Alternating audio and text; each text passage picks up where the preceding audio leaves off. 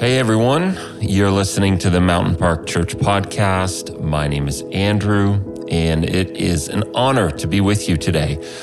Listen, we are uh, shifting gears for the last 10, 11 weeks ish. We've been walking through the book of James, and James ends with. Um, a beautiful segue to where we are going, starting uh, with this podcast episode. James ends by talking about the power of prayer, um, ministry of healing, the supernatural realities of the kingdom of God in the midst of the people of God on the earth today. And uh, so we are starting today. This is our first week. Uh, we're starting a new series, a new focus for us that will, I don't even know how long this will go, but this is, we're calling this Foundations.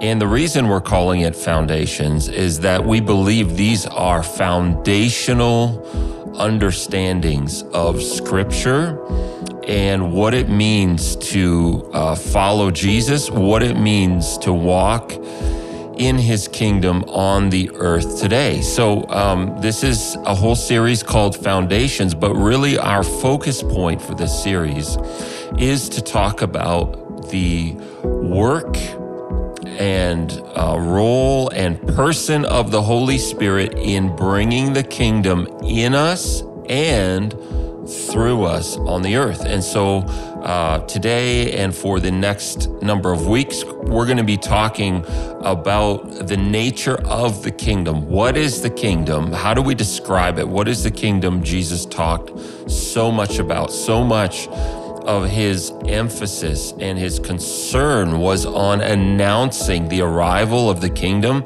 And we see the apostles carrying this on in the book of Acts and, and throughout. And so today we're talking about what the kingdom is, giving it uh, a definition, hopefully one that will be easy uh, for you to understand and for you to grasp. And um, and we're talking about what it is the Holy Spirit wants to do in us first. As we move through these next few weeks, um, we're going to be shifting from the work of the Spirit in us to bring the kingdom in us to how the Spirit wants to bring the kingdom through us. That'll lead us into conversations um, related to spiritual gifts. We'll, we'll, we'll take on the idea within the church, um, these contrasting theological ideas, doctrinal ideas of the cessation of gifts, meaning the ending of gifts, or the continuation of gifts. And um, spoiler alert, we are not cessationists, we are continuationists. We believe that the gifts are still all active and present today. We'll cover uh, in a few weeks' time, we'll cover our reasons scripturally for landing there. Um, and then we'll move into conversation around 1 Corinthians 12 1 Corinthians 14. Um, this week, Pastor Brenda is actually talking about the chapter that sandwiches, that is the middle of the sandwich, 1 Corinthians 13, and the reality that our character is more important than our office or the gifts that we're carrying. And so, anyway, that's just a bit of a window into where we're going in the next few weeks. Um, I'm recording this just about 24 hours after um, I preached this live in our church in Niagara, Niagara Falls, Canada. And so if you are local to this area and you were a part of that, um, welcome back in. If you are listening to this from outside of our region, we're thankful to be connected with you. So, without further ado, I'm going to pass you off to our live recording of this from yesterday. But I want you to know at the end, I have a few things that I want to just add that I think might help clarify a few of the points I made. Talk to you soon.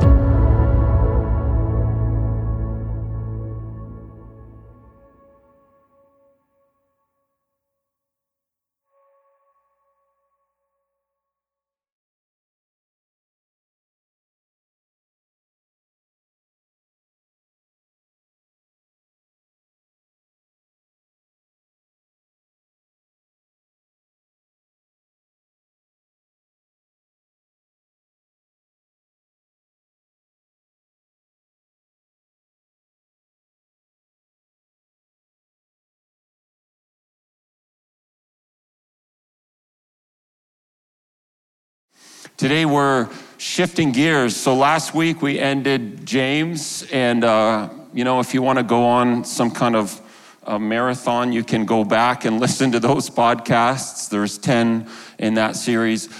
Um, today we're shifting gears and we're talking about um, something new. And this series, we've just called it Foundations. These are foundational principles for life in the kingdom and the foundational reality of the Holy Spirit's role in your life and my life and in the kingdom, expressing the kingdom of God on the earth. These are things that for us are not just sort of uh, ancillary, like out there sort of things. These are the very core of what we believe. And uh, we started this series back in the fall, and we started talking about um, sort of God's. Uh, the nature of God's role in the universe, even, and what scripture tells us about God's role in the cosmos and in our lives individually. You could go back and listen to that, but the very short Coles notes of that is that our world is both spiritual and material. And that those two worlds, the spiritual realm and the material, are interwoven together. They're not siloed and separate. God is the creator of both of them. So the natural world, we don't, we don't hold a Platonic view of the natural world that says that the natural is evil and God is looking to discard it. The natural is not. God created it. And just as a reminder, eternity with God is not some sort of esoteric spiritual reality. We will be grounded in flesh and blood, heavenly bodies on the earth, ruling and reigning with Christ for eternity. Heaven is not something out there. Right now it is. But when Jesus returns, when he comes back to inaugurate the fullness of his kingdom on the earth and restore the heart of God, we go back to Genesis 1 and 2. Now, I don't think we go back to prehistoric, like we're gonna live in caves. That's just my personal opinion. But our eternal life, if you're a follower of Jesus, you are living in eternity right now. Eternity is not what happens when you pass on your deathbed from this life to the next. You are living in eternity. And for eternity, if you're a follower of Jesus, you will be ruling and reigning on a physical earth with a physical Jesus for eternity. At that point, the spiritual and the natural will come into perfect union. It won't be something different, it will be what God always intended. That we cooperate with the heart of God to see the goodness of His presence flourish on the earth. That's sort of the Coles notes of what we talked about last week. We, so, as a church, we're not deists. So, we don't believe that there was a creator God who created the earth and then sort of like punted it out into, into the cosmos and then drew back and said, okay, the earth is only gonna run on mechanical laws of physics and thermodynamics and all of that stuff. Of course, the earth functions, our universe functions with natural created laws, but those don't function outside of the influence and interaction of God in it. Our world, your life, my life, the reality of the cosmos is not that we are just a function of natural laws that are just running like a clock without God's interaction. I think we said something like this We are relentlessly intertwined with the spiritual realm. That's our reality. That's our reality. That's what I believe scripture teaches. That the spiritual world and the natural world are interwoven together. And that the Holy Spirit has a role now in establishing in your life and on the earth now, establishing the rule and reign of Jesus Christ, bringing his kingdom to bear on more and more of this earth. There's this tension that we live in as well. And this tension is found in Scripture, and I don't know actually fully how to answer it. Um, but there's this tension. Yes, the earth is the Lord's and everything in it. We know that from Scripture. This earth is owned by God, Jesus made it. The earth is the Lord and everything in it. Yet there is a ruler in this world, Satan. Jesus called him the ruler of this world. He is active and present to bring bondage and death wherever he can. Jesus came to give life and life to the fullest. So, yes, the earth is the Lord's and everything in it. But the earth is under the legal rulership of the kingdom of darkness right now. That's what we gave up in Genesis 3, Adam and Eve. That's what we relinquished. We were created with God to have authority and dominion on the earth on His behalf. But when we came into agreement with Satan in the kingdom of darkness, we gave up that right. And the earth was then bound under the leadership of a ruler. It's not owned by Satan, but it's ruled by him. Ephesians 2, verses 1 to 3, talk about these three primary aspects that we always have to keep in the front of our mind. These three things that are opposing God on the earth your own flesh, my flesh, the world, meaning the systems of thought, the prevailing thought um, the, the, the major influences and idea, the cultural tides that are flowing on the earth. So our flesh is opposed to God and his kingdom. The world systems, if you're German, the word is Zeitgeist. And three, Satan and the kingdom of darkness are actually present and active at work. You know, when I pray like the way I do every Sunday, before it's, I'm not talking to you. I'm talking to the spiritual realm that is present. For some of you, that may feel like a really weird thing to do, but it's just as real as my skin and bones. And because I'm a follower of Jesus, because I walk under his anointing and his authority, I have authority. And for now, because he's granted me the privilege of serving you and his body in this context, he's given me authority in this place to pray that way. So I'm not asking God to do something for us that I have the authority and the calling to actually just speak directly to and do. That's just why I pray that way. And I'm not talking to you. I'm talking to those spirits that are here and present. I don't always know what they are, but I work with the general assumption that a good chunk of you right now are battling demonic stuff.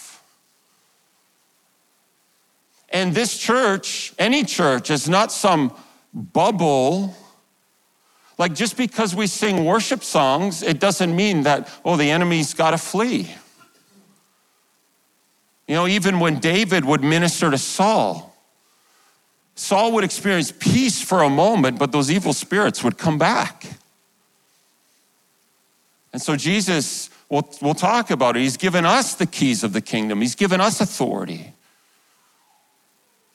And so even when I model praying like that, that's not that's not like an Andrew prayer. That's the way you should be praying over your family and over the reality of your world and your life, whatever it looks like from a week to week basis.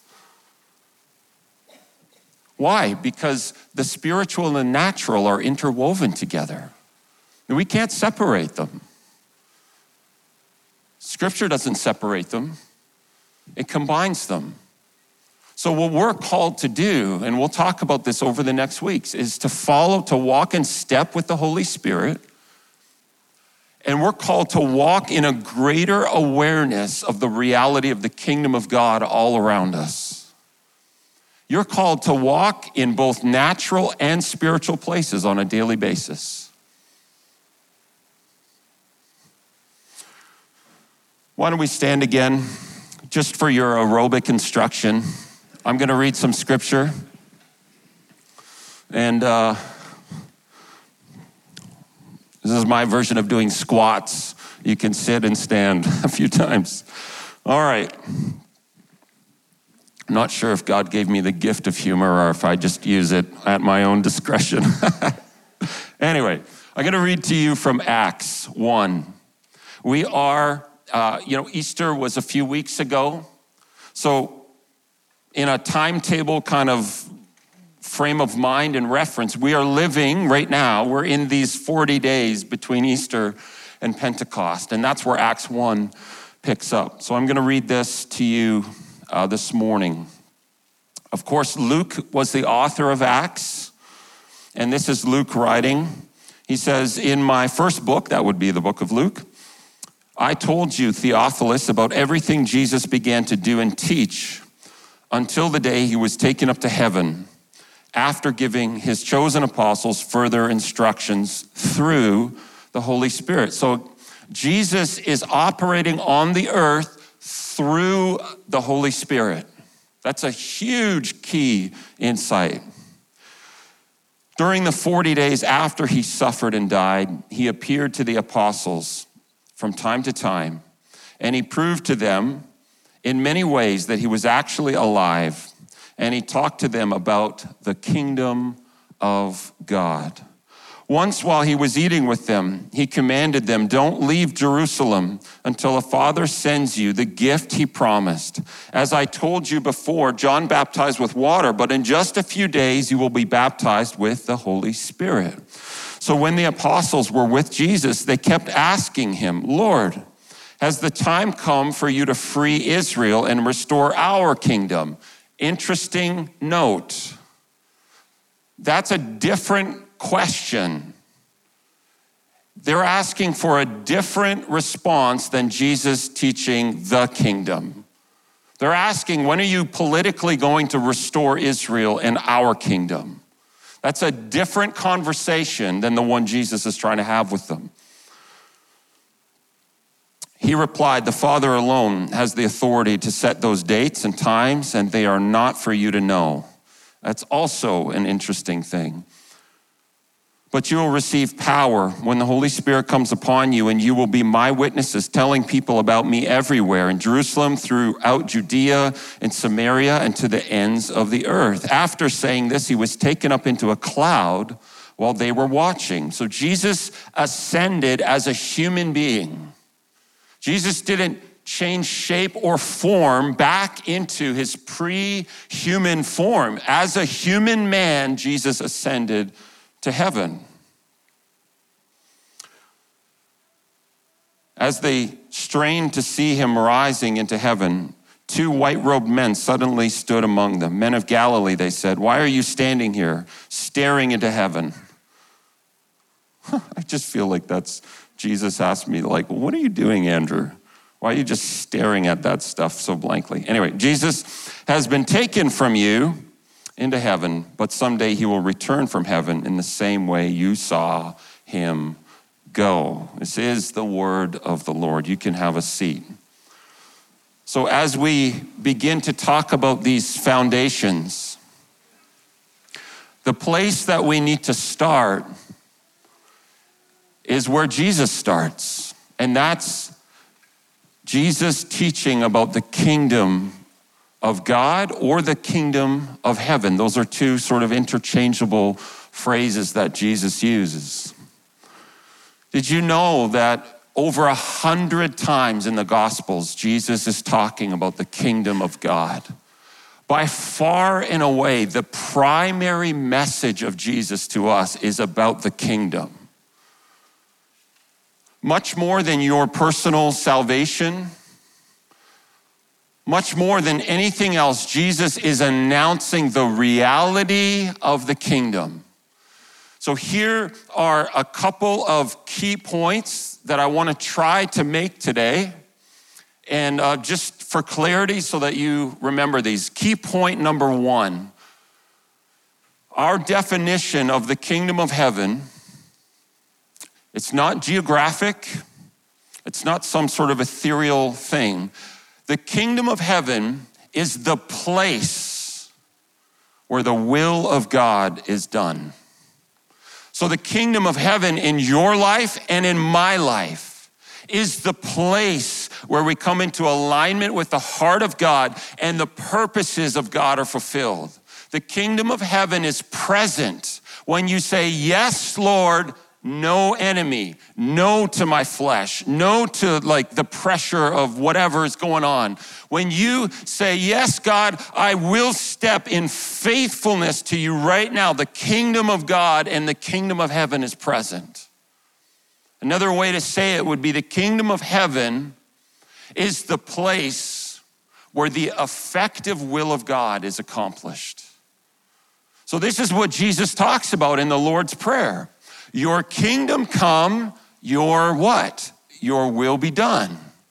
The kingdom of God is the place where obedience to God is being walked out. So it's not some weird, sort of ethereal, kind of hard to understand thing. The kingdom of God is present in your life when you respond in obedience and faithfulness to the conviction of the Holy Spirit. When you are faced with the opportunity to step into habitual sin or to resist it and reject it, when you're faced with that, you're faced with the option to walk in one or another kingdom. Am I gonna walk in agreement and alignment with the kingdom of this world, with the kingdom of Satan, or am I gonna walk in agreement with the kingdom of God? So, key, key point number one as a definition, the kingdom of God is the place where the will and the heart of God is done. This is what Jesus models and what Jesus teaches. Second main idea here is God wants to bring the kingdom in you before he brings the kingdom through you. And you may say, well, yeah, I, I, I, I, I prayed a prayer. I surrendered my life to Jesus. You know, I, I have my, my entry pass into heaven. I have all that stuff. That's not what I'm talking about. I'm talking about the active daily reality of yielding your life, your anger, your frustration, your sexual urges and impulses, your selfishness and consumeristic heart and mentality, your materialism and your pursuit of wealth and comfort, your areas of control and manipulation, the fear you walk in, the anxiety you, all of that stuff, daily bringing that under the leadership of Jesus and submitting your pride your self righteousness and your vanity and all of these things, submitting them to the leadership of Jesus and inviting Him to kill them in your life. That's what it means for the kingdom to come in us. The kingdom was meant to be experienced and felt and lived. Jesus never intended for us to only theologize and intellectualize the kingdom. He called us to live in it and walk in it and cultivate it. So the kingdom is the place where the will of God is done. And the place God wants to start his work of the kingdom through the Holy Spirit is in your inner life, it's in your heart. We talked a lot about that in James. Jesus says it this way in Matthew 6 33. This was one of the verses that my dad, I remember him quoting this so often. I don't know if it was your favorite verse, but he quoted it so often. Some of you know it already. Jesus says, Seek first what? The kingdom of God. What is the kingdom? It's the active place where the will of God is done. So, what does it mean to seek first the kingdom of God? It means that you look for the heart of God in every area of your life. To seek first, it's like looking for your keys that you've lost to your car. You start, what do you do? You go to every nook and cranny of your house you turn over every, you know, pile of laundry and whatever it is. You, you're looking through the toys that your kids have left out all over the place, just saying, and you're you're looking everywhere for those keys. And God is, Jesus is saying, when he says seek first the kingdom of God, he's saying in your life, Go to every single place in your heart, every desire, every hope, every dream, every area of stronghold and sin, every place. And look, God, where is your heart in this? How do I bring this area of my life into alignment with you? How do I be obedient to you here? How do I establish your will and your heart over mine? That's what it means to seek the kingdom. It's to look for it everywhere. God, there's no place that I'm going to siphon off and keep separate from you. I'm not keeping my sexuality separate from you. I'm not keeping my finances separate from you. I'm not keeping my workplace separate from you. I'm not keeping my social friendship circle separate from you. In every place that I walk, Father, how do I come into agreement with what you would say about this? Every area of my character, every defect in my character, every area of weakness that I experience. God, what is your desire? What do you want to do in this area? I submit to you my pride. And I'm wanting your kingdom to come in those areas of hardness in my heart, my vanity and my self interest, my pursuit of pleasure and living for the moment and trying to gain everything I can from a worldly perspective. Trying to accumulate wealth or, or attention or, or prestige or make a name for myself in some way. Father, would your kingdom come? Would you speak a better word to me over those things?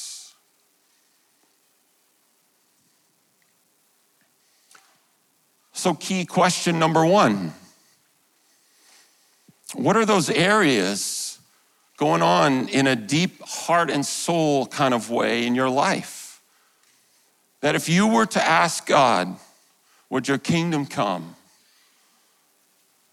If you were to say, God, I, I, I want to be in alignment with you, would you just reveal to me areas of my heart and my character that are misaligned? That's seeking the kingdom of God. Saying, God, my desire is to walk in step with you. So there's nothing I won't give you permission. There's nothing I won't give you permission to speak into. And when God speaks into our life, when the Holy Spirit speaks into our life to bring correction, it's not to shame, it's not to beat you down. It's not to remind you of your failures and your disappointments and that you're a dis- that's not the, the purpose of the Holy Spirit's light in our life is to actually bring freedom from those places of wounding and bondage and trauma and pain. It's the light that makes you free, not hiding in darkness. So, the kingdom of God is the place where the will of God is done.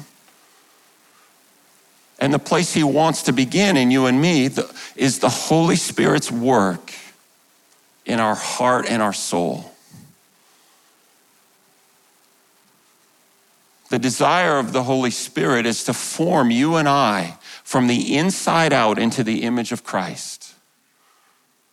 We're going to talk about that um, Pastor Brenda next week, and then Alex. We're going to talk about this over the coming weeks. Eventually, we're going to get to talk about spiritual gifts and how God wants to bring the kingdom through you. But we're not starting there because that's not where the Holy Spirit starts in us. He starts with that stuff that's going on in us, and he says, Hey, I want to put my finger on this area, Andrew, of your life. And I want to bring my kingdom into that place of your heart. Here's another little story if you want to turn with me to 1 Samuel 23.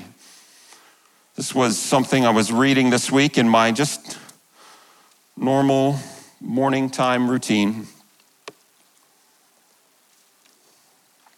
And I feel like um, the Holy Spirit was just speaking to me about how this actually connects in and ties in with what we're talking about. I'm going to read the larger section and then we'll just key in on what's going on. So, contextually, this is David and Saul. David has, um, so Saul has disobeyed God already, and the kingdom has been stripped from him and his family line. God has said, you know what? I'm grieved that I even put Saul there as king.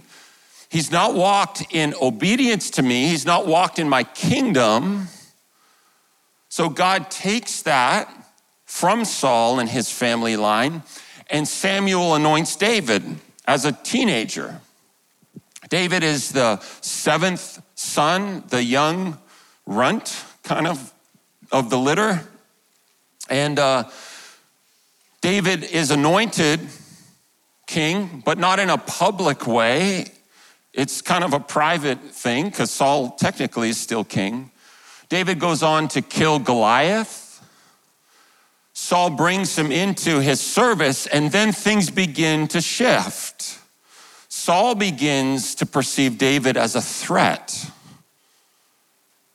As a threat. And so David flees and he starts hiding in caves. He's on the run from Saul. And that's kind of where we join up with things. We're in the middle of this, this cat and mouse kind of chase through the wilderness. So 1 Samuel 23, I think verse 13. So David and his men, about 600 of them now, and these were not just as like, these were not like the elite military men of Israel. These were, to be crass, the losers. Like, they're not like the strong, like David, we're the top warriors, we're the special forces in Saul's army. No, no, no, no.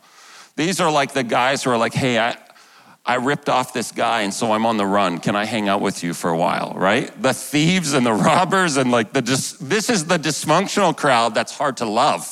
That's who David has, right?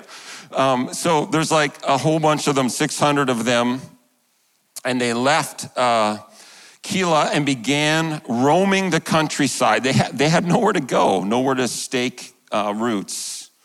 Word soon reached Saul that David had escaped. So he didn't go to Keilah after all. David now stayed in the strongholds of the wilderness and in the hill country of Ziph. Saul hunted him day after day, but God didn't let Saul find him. The strongholds were caves. It was a cave system in the mountainous region that David was in. One day near Horesh, David received the news that Saul was on the way to Ziph to search uh, for him and kill him. Jonathan, that's Saul's son, went to find David and encouraged him to stay strong in his faith in God. Don't be afraid, Jonathan reassured him. My father will never find you. You're going to be the king of Israel, and I'll be next to you, as my father Saul is well aware. So Saul knows. He knows what the heart of God is. He knows already. And here's part of the big problem in Saul's life he knows the heart of God for his life and for the Israelites, but he's determined to walk his own way. He's determined to hold power for himself. He's determined through human initiative to bulldoze his will and impose his will on not only his family, but the entire nation. And so he's chasing David down. So the two of them, David and Jonathan, uh, renewed their solemn pact before the Lord. Then Jonathan returned home while David stayed in Horesh.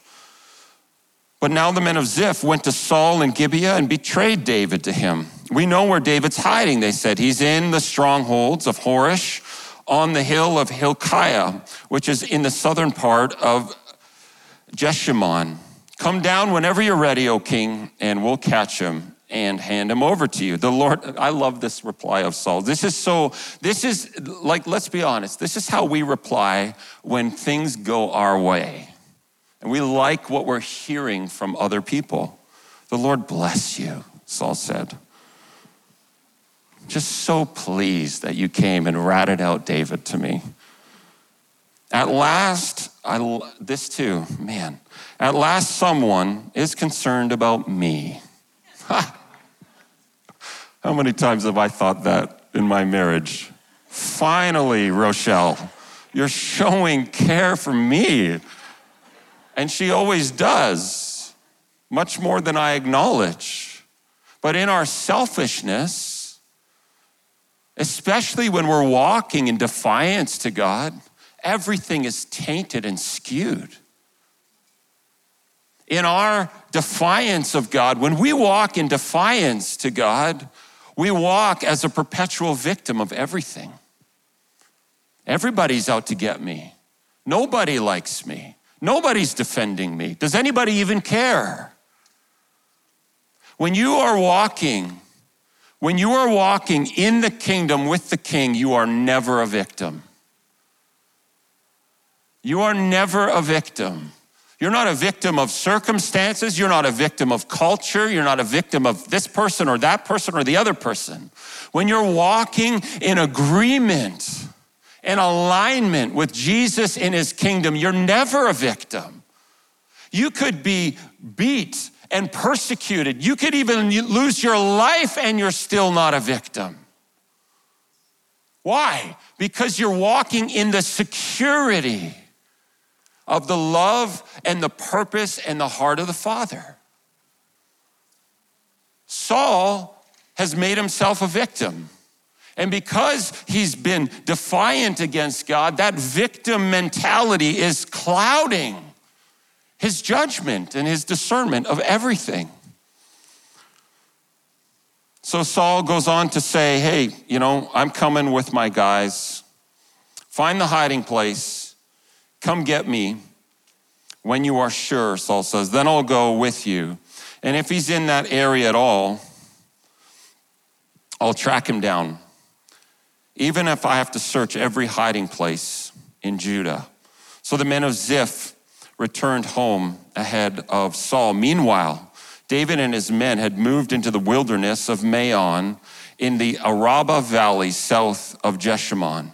When David heard that Saul and his men were searching for him, he went even further into the wilderness to the great rock, and he remained there in the wilderness of Maon. But Saul kept after him in the wilderness. So here's the key few verses I want to just leave with you as a point in this. What happens when we move outside of and away from the will of God in an internal place, when we are defiant in the spaces of our heart and soul to God, this is what happens. Saul and David were now on opposite sides of a mountain. Just as Saul and his men began to close in on David and his men, an urgent message reached Saul that the Philistines were raiding Israel again. So Saul quit chasing David and returned to fight the Philistines. Here's what I just felt like the Spirit was speaking to me. And there's this is application for my own life. Maybe it will have application for yours. I'm not sure. I think there's application here. Here's what I felt the Spirit saying. When you are not walking in step with the Spirit in the inner places of your life, you start fighting the wrong battles the wrong things become threats to you, and the right things, sorry, the right things become threats to you, and the wrong things become the pursuit of your life. So, what does Saul do? He's so consumed. He's so consumed out of his insecurity and his inability to, to receive the heart of God for his life. He's so consumed that he starts chasing David. He's dedicating resources and time and energy to hunt down a kid who's not his enemy. And when you and I are not walking in step with the Spirit, when we're not walking in agreement with what He's calling out in our life, our pride, our insecurity, our self righteousness, our anger, control, lust, you name it, when we're not walking in agreement with what the Spirit says about that, we begin to perceive the friendly people in our life as our enemy, and we begin to commit our time and energy and resources into fighting battles that God has never called us to fight. When we do that, we leave the back door open for the enemy to come in. So while Saul is chasing down a fake enemy, the real enemy comes in the back door and starts stealing and killing and destroying the people. And your families and my family suffer because, as men and women of God, we're not fighting the right battles and we're leaving the back door wide open for the enemy to come in and steal and kill and destroy in our families. And we're busy trying to protect our image. We're busy trying to assert our control. We're busy trying to be right about everything to everyone. And we're leaving the back door open. And the enemy is rushing in, and his heart is to kill and destroy. He doesn't care about you, he doesn't care about your family. He'll take advantage of anything that you do. So, the heart of God is that we begin to be honest about what's going on inside, to come into agreement with what the Holy Spirit is convicting us of. The areas of our life that we are resistant to God, and those areas where we're resisting humility. Rochelle and I had this big argument a week and a half ago. And in the middle of this argument, I don't, maybe for the first time ever, in the middle of it, I actually said out loud because I felt like I needed to. I said, honey, I don't know if I used the word honey, but I said, Rochelle, I'm not sure. I said, in my heart right now, I am filled with pride and stubbornness, and I don't want, I don't want to give you compassion. I don't want you to be right. Whatever it is, I said, I acknowledged that in my heart, the things going on were in opposition to the character of the kingdom of God, which is humility and gentleness and grace and mercy and patience and forgiveness and long suffering, all of those things. Those were not in my heart. And I needed to acknowledge before God and before my wife, hey, I'm, I'm struggling here. I don't even, right now, I don't even want to kind of mend this because of the pride and self righteousness that's going on in my heart. It's actually in that act of confession, which is just being honest, that the Holy Spirit has room to come in then and begin to kind of dismantle those strongholds and those walls that we build. So, my choice in that moment is the same that you face and I face every day. Which kingdom are we going to serve and walk in alignment with? The kingdom of the enemy, which says, No, stand your ground, Andrew. Be right. Make sure the other person knows it. Make sure that you inflict some damage so that they know, you know, that you've been hurtful or whatever it is. Or am I going to walk in alignment with the kingdom of God, which says, humble yourself before the Lord and he'll lift you up? Which says, resist the devil and he'll flee from you. If you don't resist him, he's not going anywhere. And I feel like part of the word that the Holy Spirit wants to communicate to us today is many of us, many of us are fighting the wrong battles. We're chasing the wrong person, the wrong thing. We're going after the wrong things. And the invitation of Jesus is one of compassion and mercy and kindness to say, hey, there's some stuff I want to keep doing in your heart and in your soul. That's why we're running Soul Care Conference in June.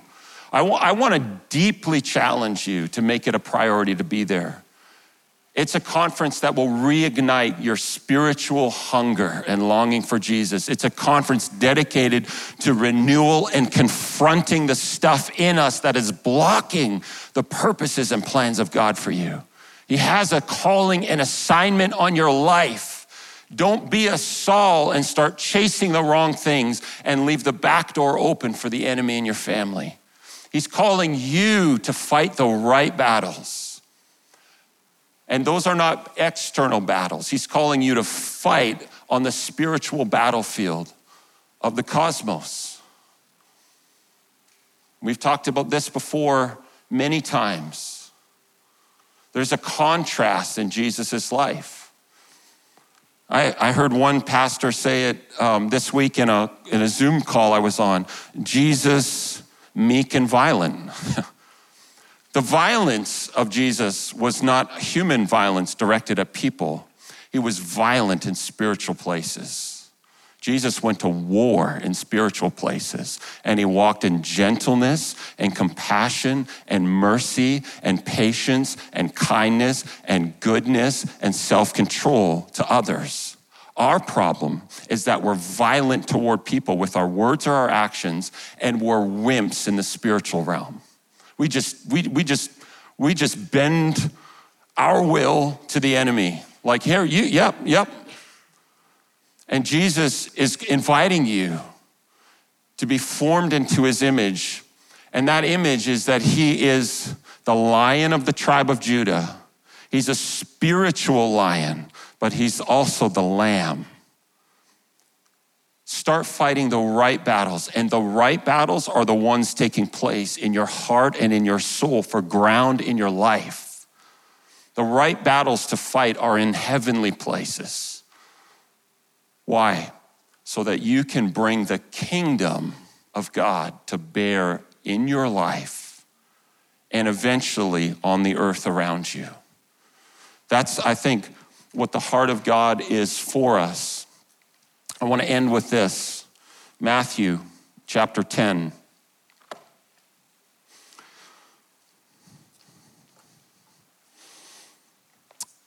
Jesus called his 12 disciples together and gave them what? He gave them authority. We believe as a church that that authority did not end with the death of the last apostle. You and I, if you are a follower of Jesus, you carry this divine authority. The question is are you cultivating it? Are you using it? Are you building it? Are you exercising it? You have this authority. And what was that authority for? To cast out evil spirit, spirits and heal every kind of disease and illness. He goes through the names. Then Jesus continues on. Jesus sent out the 12 apostles with these instructions Don't go to the Gentiles or Samaritans, but only to the people of Israel, God's lost sheep. And this is what Jesus commanded them to do. And this is also a call and a commandment on our lives. Go and announce to them what? That the kingdom of heaven is near. So, what are the markers of that kingdom? What, what kinds of things should we expect to begin to see when we're walking in alignment with the kingdom of God, when the effective will of God is being done in our life? Go and announce the kingdom of heaven is here, heal the sick, raise the dead, cure those with leprosy, and cast out demons. Give as freely as you have received. Those are four markers of the presence of the kingdom of God. Why? Because those are the very things that unwind the destructive force of the kingdom of darkness on the earth. Those are the very things that bring restoration and peace and order to a broken and dark world. I was this morning just meditating on this and I I just felt like the God was speaking to me a little bit about like so I was asking him why why Jesus did you say like heal the sick and then lepers get their own kind of different thing there like they would be categorized as people with physical illness right and and and this probably isn't all of it but I just sense the spirit saying because lepers were the outcasts of society, they were the marginalized. The leper was the one who lived with incredible shame. Incredible shame and brokenness, incredible shame and isolation. It wasn't just a physical illness that they were struggling with. They were the ones that were thrown outside of community life. In the first century, when a leper was present, they had to, with their own voice, cry out, leper, leper, so that everyone around them would know. Everyone. And here Jesus comes onto the scene, and instead of running from them, he goes toward them. He's not afraid of those areas of brokenness and shame that you carry in your life. And I feel like this is in part Jesus saying, I don't only want to heal your physical needs, I want to heal those areas of wounding and shame and rejection that you've experienced at a heart level. I want to bring healing and restoration to those. Why? So that you can walk in the fullness of the kingdom carry out the divine calling and assignment that God has for your life. The foundations of your life and my life are that the kingdom of God would come in us. God calls it and us to be people that the kingdom of God flows through, and we'll get there. But I feel like I just, I want to call you today to be a man or a woman be a man or woman who begins to fight the right battles. Go to war in spiritual places for those strongholds you're carrying, those strongholds of lust and anger and control, greed and envy and pride and self righteousness and bitterness and jealousy and, you know, whatever they are. Go to war against those bring, and I say this like emphatically, bring the kingdom to bear in those places of your life. I don't sit by and go, oh no, you know, another day and I just, I failed. No, in the name of Jesus, I resist you, spirit of pride. I'm not going down without a fight. I resist you. I command you to go now and release me. It's written, God opposes the proud, but I want to walk in agreement with the Spirit of God. So I command you to go now. I break every bond that I've formed with you, every agreement I've made with you. I cancel it now in the name of Jesus. Get out of here. That's going to war in spiritual places. And then I ask the Holy Spirit to fill me with humility in His presence so that I can respond to my children with greater measures of gentleness. So that I'm not such a moron to my wife. I don't think she would call me that, but I'm just, that's just the word that came to my mind. Love you, honey. All right, let's stand together. I want to just pray for us and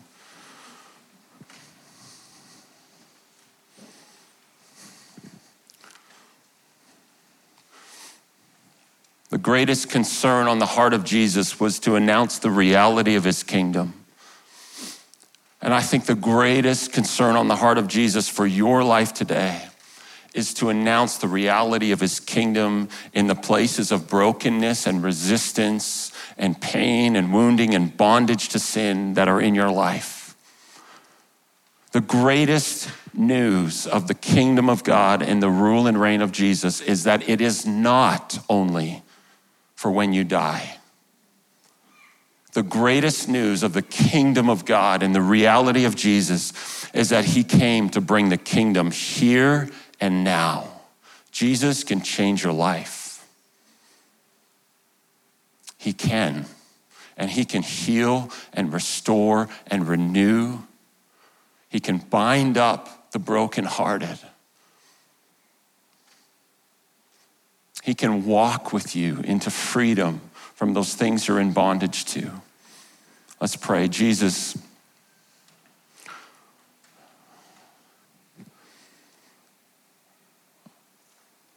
we need you. I just ask, Holy Spirit, would you come right now? Would you come right now, Holy Spirit, and make Jesus irresistibly beautiful?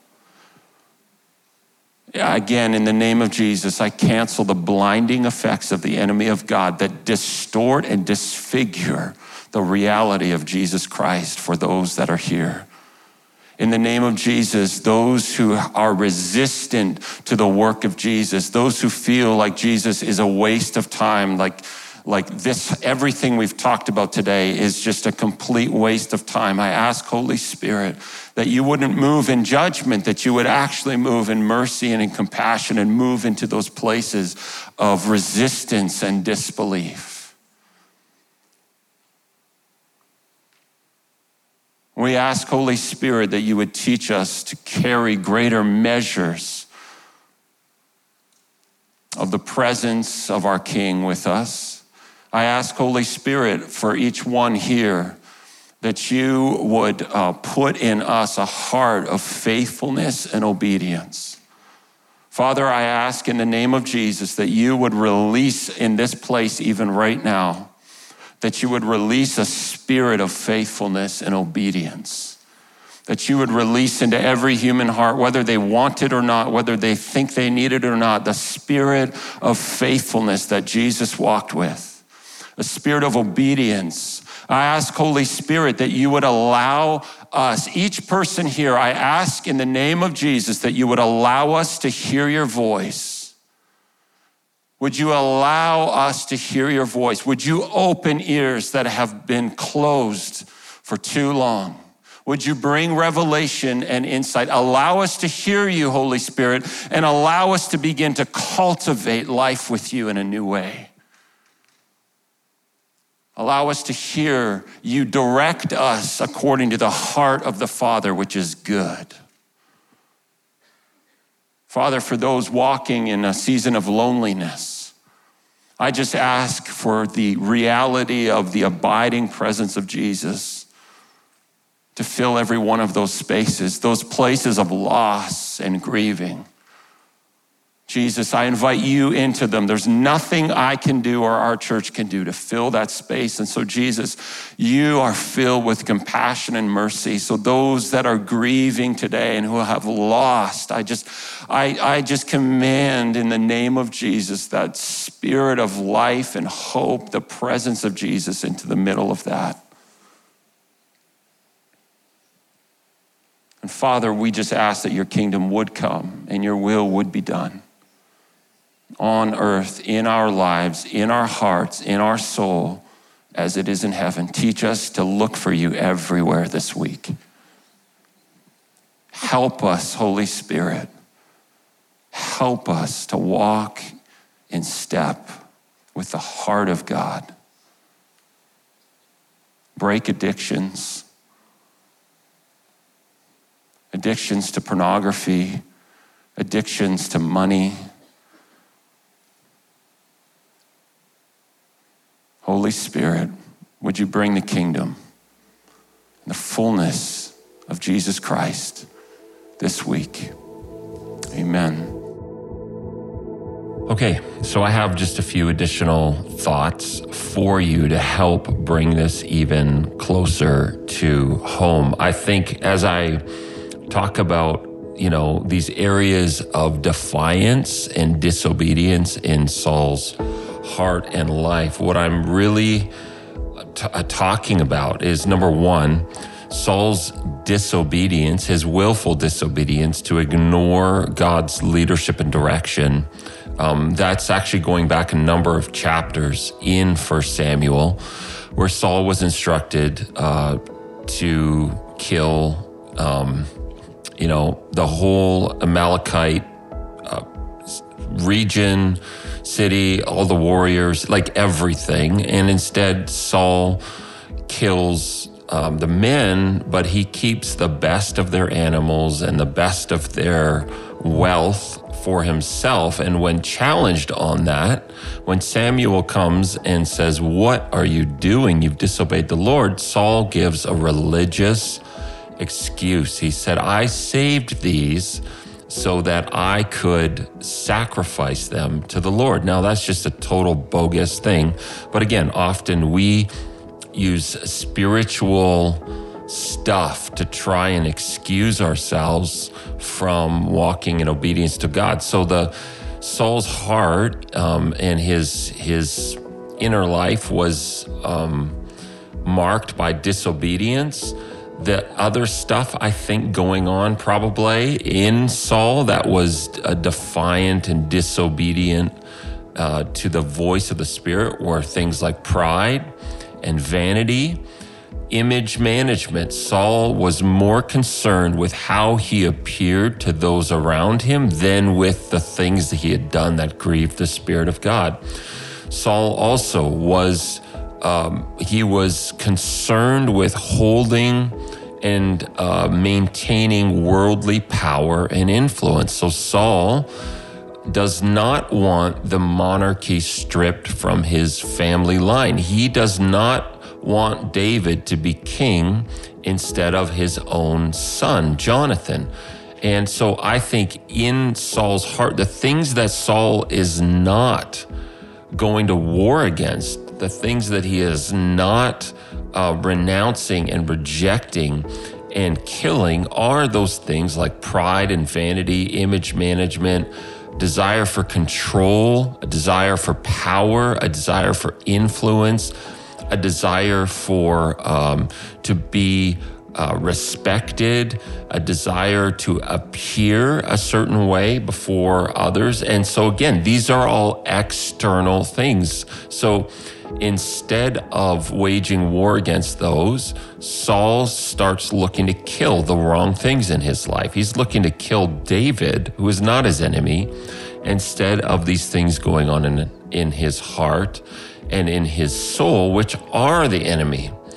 And uh, the connection point where this relates to Jesus and his kingdom and the need for the kingdom to come in us before it moves through us in power and authority um, is this. I just, I wrote this down uh, last week. When the kingdom of Jesus comes, it provokes a confrontation with the kingdoms of this world with our own flesh and with the kingdom of darkness, with Satan's kingdom. Often we get distracted and deceived into fighting battles around us and outside of us instead of going to war to bring his kingdom in us. So again, that's going to war against pride, lust, self righteousness, fear, greed, anger, murder, uh, comfort.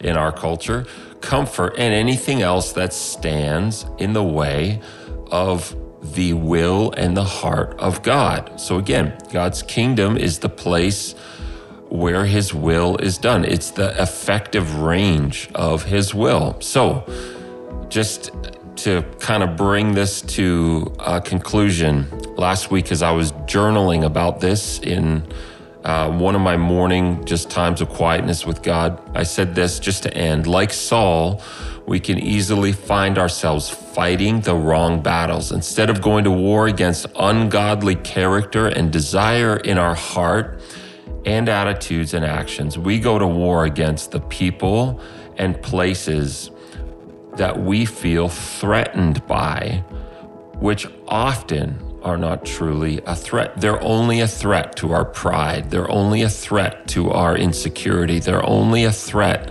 to our identity that's rooted in all of the wrong places. They're only a threat to our control. They're only a threat to our need for power and dominance, all of these things.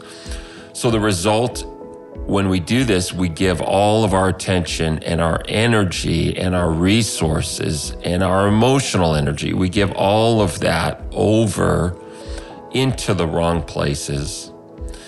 And we leave the back door open for the enemy to come in and steal and kill and destroy the real things that um, that we love and care about. And so I just, I want to encourage you again today with this um, that God wants to bring the kingdom to bear in your character and in your life so that when He works through you in the power of the Spirit, your character and your heart and soul, your inner life can sustain greater measures of responsibility and authority and kingdom power to bring the kingdom to those around you. Often, what we see in the church, what we see in the newspapers, what we see, you know, the headlines of the failures